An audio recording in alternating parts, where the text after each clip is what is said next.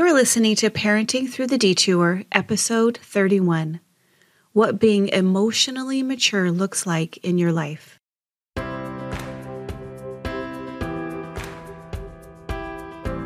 Howard W. Hunter said, Your detours and disappointments are the straight and narrow way back to Him. And we know that men and women are that they might have joy. But when you get taken on a parenting detour, it feels like joy is something that other people get to feel, but not you. It doesn't have to be this way. Join me on this podcast and let's find some joy through your detours, and I'll give you some help along the way. I'm your host, Tina Gosney, and I'm a life and relationship coach and a member of the Church of Jesus Christ of Latter day Saints.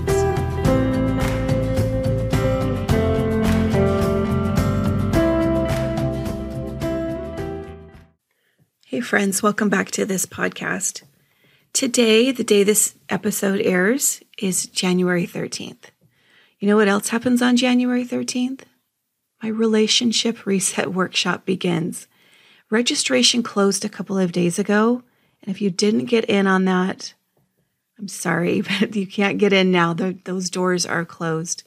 But I will have other workshops coming up this year. So if you are sad or regretful that you didn't get to get in on this workshop when the doors were open, make sure you go to my website, tinagosney.com, and you'll get on my email list so that next time I have the doors open to a workshop, you will be sure to get the details and be able to get in on that.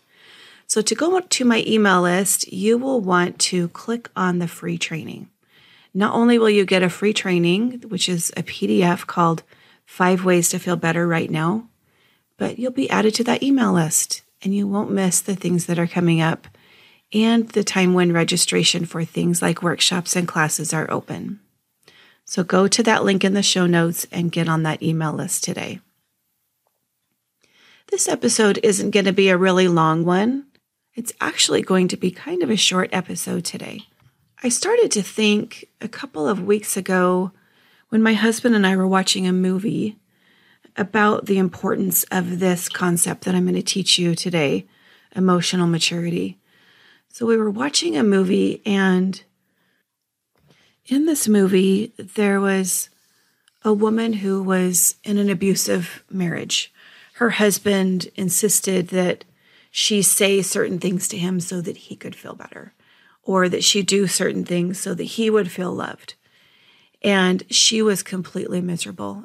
And obviously, from the way she was saying and doing the things that he was insisting that she say or do, she was not meaning anything behind them. She was simply doing them to not be abused.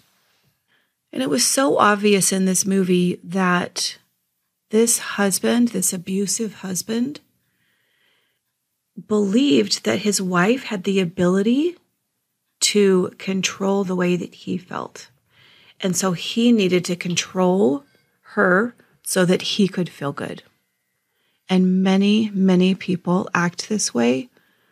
And they don't always do it as abusing someone else, but they do it in many, many other ways. Because if you believe that someone else has the ability to control the way that you feel, you will try to control that other person so that you can feel good. And there, are, like I said, there are a lot of different ways that this happens. Abuse is one of them, manipulation is another, but there are just many, many ways that you see people trying to control someone else so that they can feel good because they think, even subconsciously, they're really not thinking this in a conscious way, but they're thinking that other person has the ability to control how they feel. So when you realize that you are the one that controls the way that you feel, and no one else even has the ability to do that, that it is all in your hands and not in anyone else's, that is emotional maturity. So we grow up physically, and that is outwardly very apparent, but we're not even really aware that we also need to grow up emotionally and even what it looks like to be emotionally mature. Many of us remain in emotional immaturity for a great portion of our lives. And as I talk about maturity and immaturity emotionally, it's really when we think that someone else has the power to control our emotions, that is emotional immaturity. And when we haven't had that modeled for us from our parents, and our parents didn't know this, this wasn't really even uh, it wasn't even common knowledge when most of our parents were raising us. So they didn't know to do this, but they didn't model for us how to grow up emotionally and take responsibility for ourselves. And so it just kind of perpetuates a cycle that keeps going unless somebody interrupts it. Think about some of the messages that you received as a child. Like, oh, if you eat your vegetables, you're going to make mommy so happy. Or you hurt his feelings, you need to go apologize. Or you even saw that when you did something that you thought was good and you saw pleasure and acceptance in your parents' face, that you had the ability to make that happen. And when you did something that they didn't like, when you saw displeasure in their face, you thought you were the cause of that, that you were the one that caused them to not be happy. It's actually not possible for you to do that, but we didn't receive those messages as children. So, when we do not take full responsibility for our own emotional well being, we tend to hand it over to whomever is near and we blame our emotions on them. Essentially, we put our emotional lives in the hands of someone else and we expect them to take care of our emotions from us.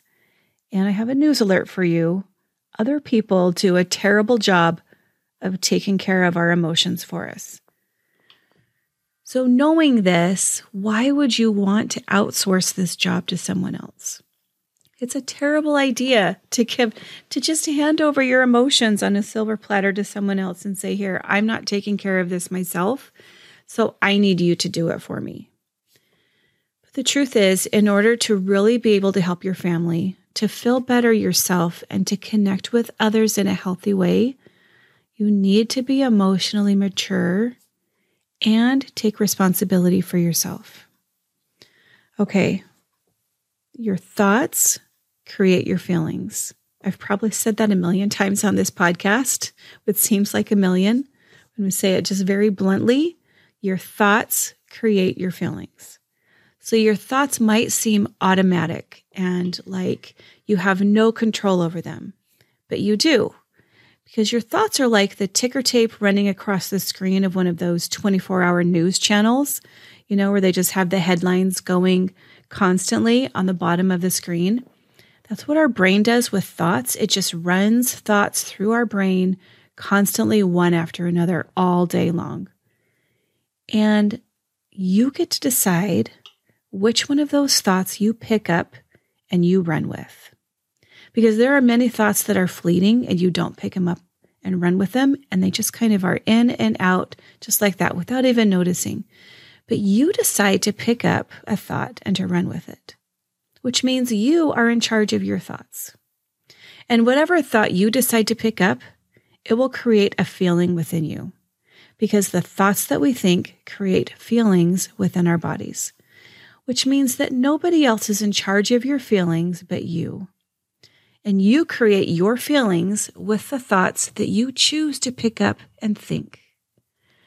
One of the signs of emotional maturity is that you understand that you are now in charge of how you think and what you feel.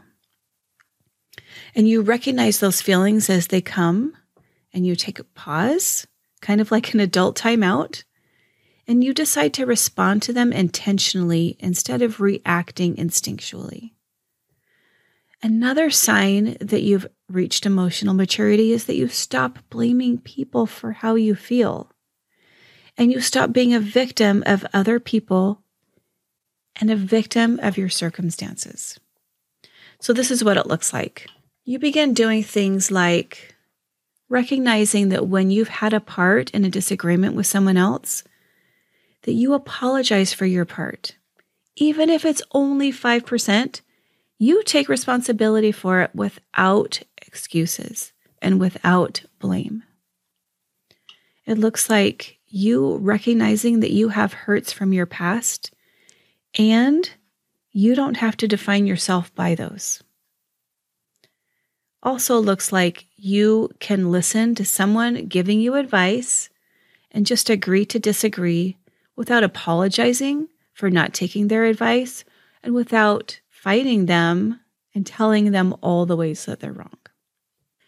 It looks like you feeling angry or disappointed with someone and still feeling compassion for them at the same time. And you can also do that for yourself. You can be disappointed in yourself and still find compassion for you, not beating yourself up because you're not perfect. It looks like you knowing that a relationship is not good for you and you decide to end it from a place of love for both you and from the other person.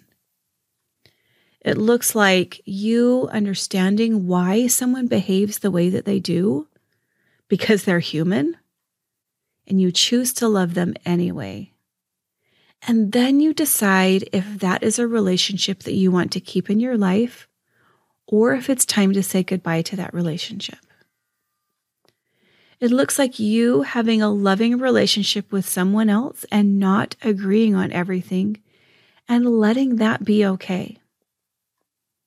It looks like you not saying whatever comes into your mind and just leaving it to the other person to not being offended.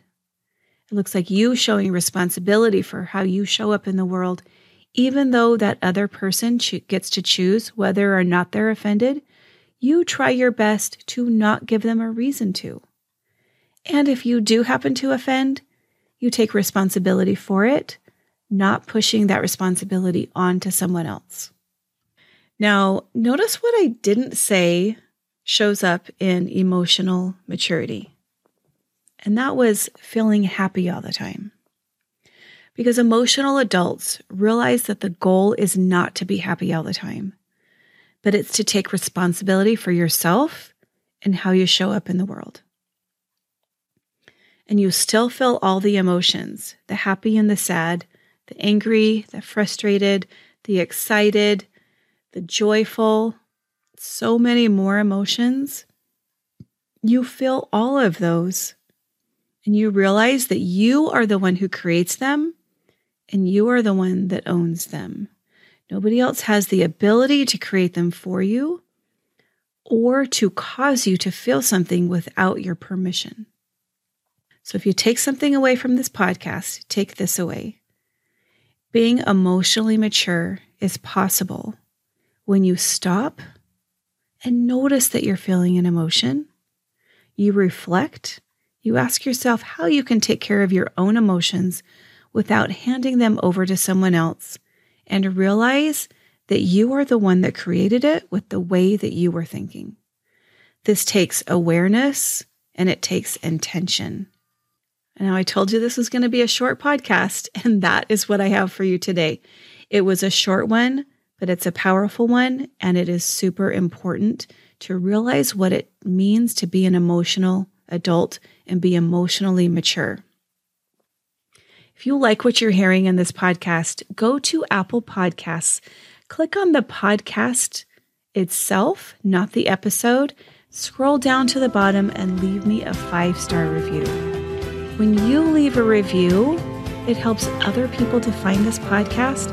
So if you're finding that the things that you're hearing in this podcast are helping you, help someone else to also find this podcast so we can spread this work to the people who really need it. And don't forget to go to my website and sign up for my email list so you'll be sure to get notified the next time I'm doing a workshop. Have a great day.